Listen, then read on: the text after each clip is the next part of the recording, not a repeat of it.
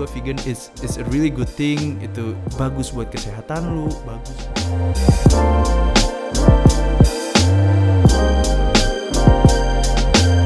Lu tuh nggak bisa simply kayak ngomong karena gue percaya A dan lu harus percaya A juga. Menurut gue nggak bisa. Lu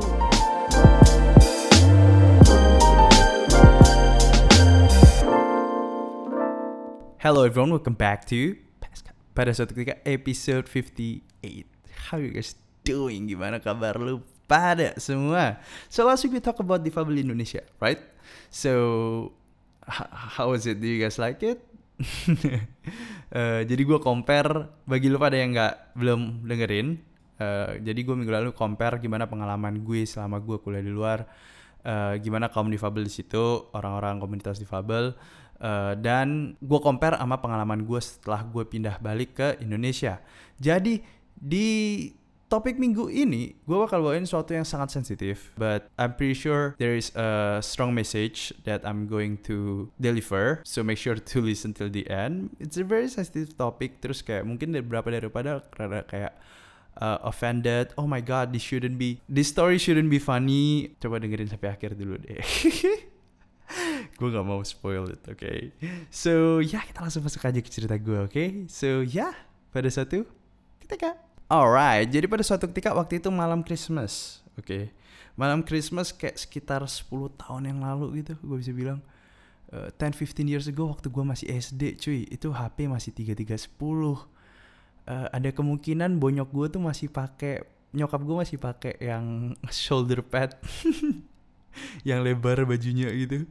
I guess 15 years ago is like 2004 enggak sih kayak enggak sih. But it was a long time ago intinya.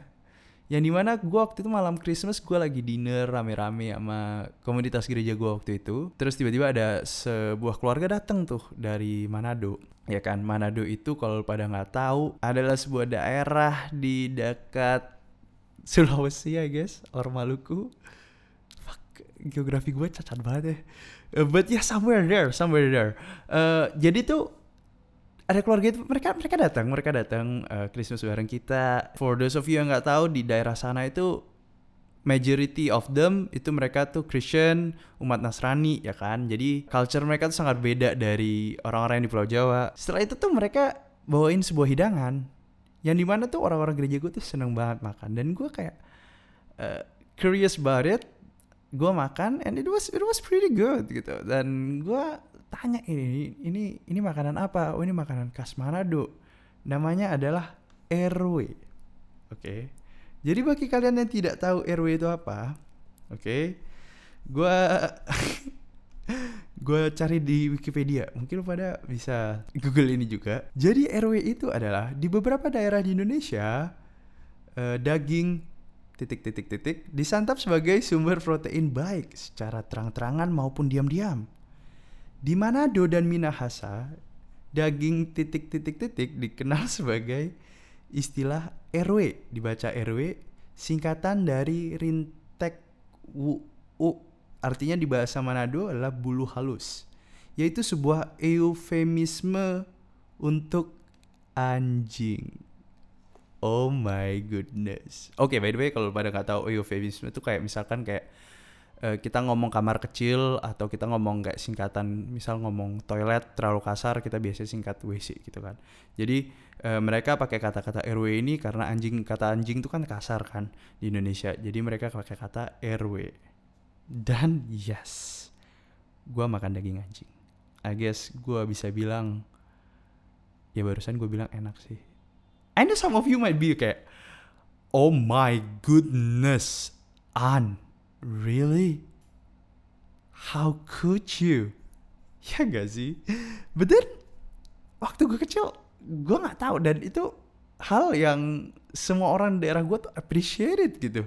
Yang, oke okay, oke okay, oke, okay. before before before you guys mad at me, kayak ya kan zaman sekarang lu pada tahu kasusnya Panji yang tentang kucing kan itu aja gedenya setengah mati and I know some of you kayak pecinta binatang banget tuh dan waktu kecil tuh gue kena jebakan Batman jujur aja gitu tapi gue kasih sebuah pandangan ini ya sebelum gue lebih kayak bisa dibilang gue cerita lebih lanjut gue kasih pandangan tentang hal ini di daerah gua, di daerah gua di Madura ini, majority of the people are Muslim kan.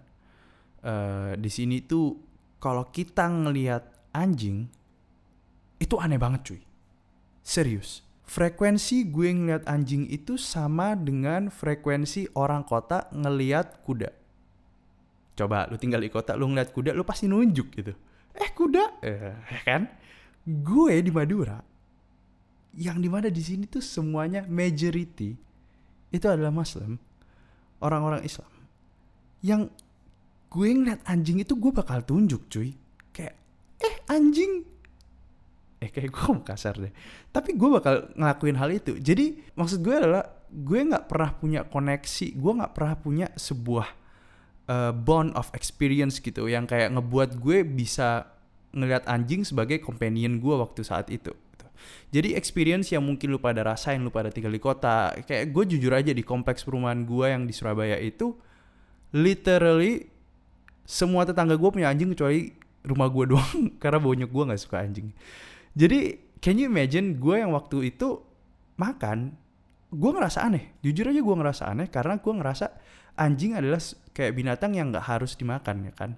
Uh, ini sama aja mungkin kalau pada uh, gak bisa relate tuh kayak misal lu makan kucing gitu daging kucing like what the hell man kucing gak harusnya dimakan gitu so today we are going to talk about Man, sebenarnya gue topik minggu ini rada rada campur sih. But yeah, today we're going to talk about ethical dilemma whether dogs are meant to be dogs and cats and oke okay, mungkin gue bisa bilang some animals lah ya are meant to be eaten or not. Oke, okay, tapi gue bakal specifically ngomong dogs. Oke. Okay? Jadi uh, gini gini gini. Bagi kalian yang muslim and vegan gitu, uh, ya kalian udah pasti nggak makan kan. but hey nggak ada salahnya gitu. Kalau misalkan lu pada denger uh, opini kenapa ini seharusnya benar kenapa ini seharusnya enggak gitu. Uh, jadi gini nih gue gue gue ceritain dulu ya.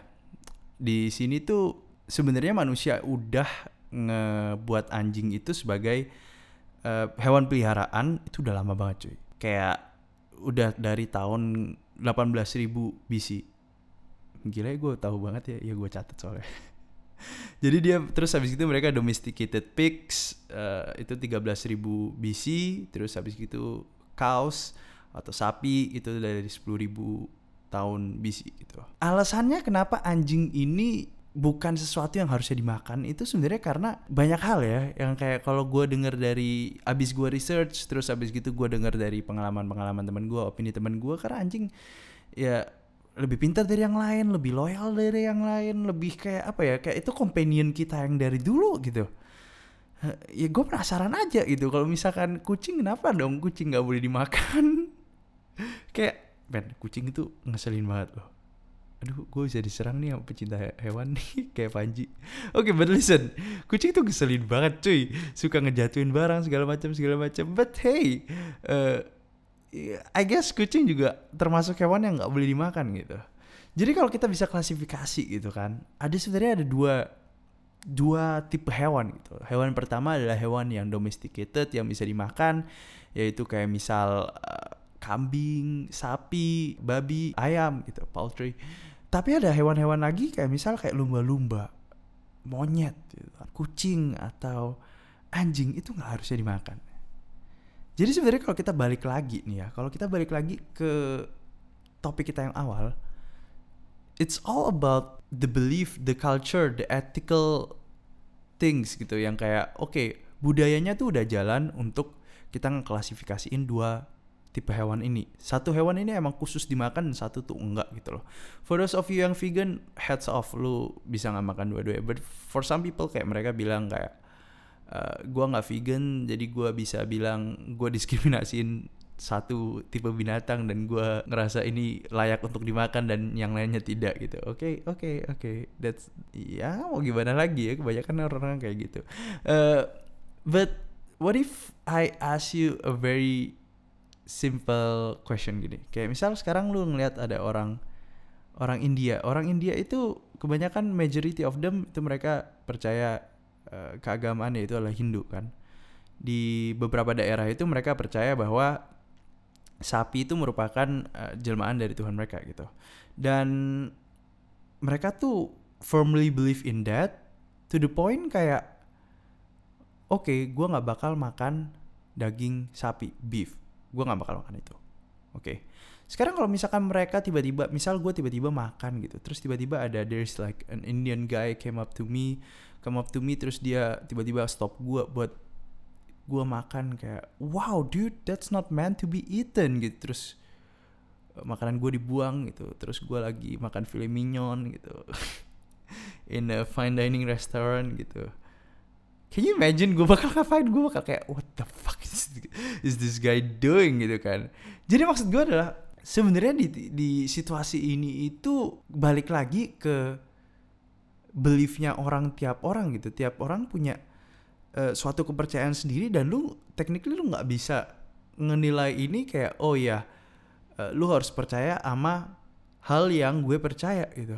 Makanya gue gue sometimes lumayan irritated gitu sama orang-orang yang kayak uh, mereka kayak United States kayak US itu mereka suka banget kan media-media barat tuh mereka suka banget kalau pada tahu ada sebuah festival daging anjing di Cina yang mereka nyorot itu dan mereka ngelihat ini sebagai suatu kesalahan, suatu yang uh, inhuman gitu kan ya. Gue sebenarnya ngerasa kayak apa ya? Gue bisa bilang kayak shock sih gue ngerasa kayak kayak dude what are you doing gitu.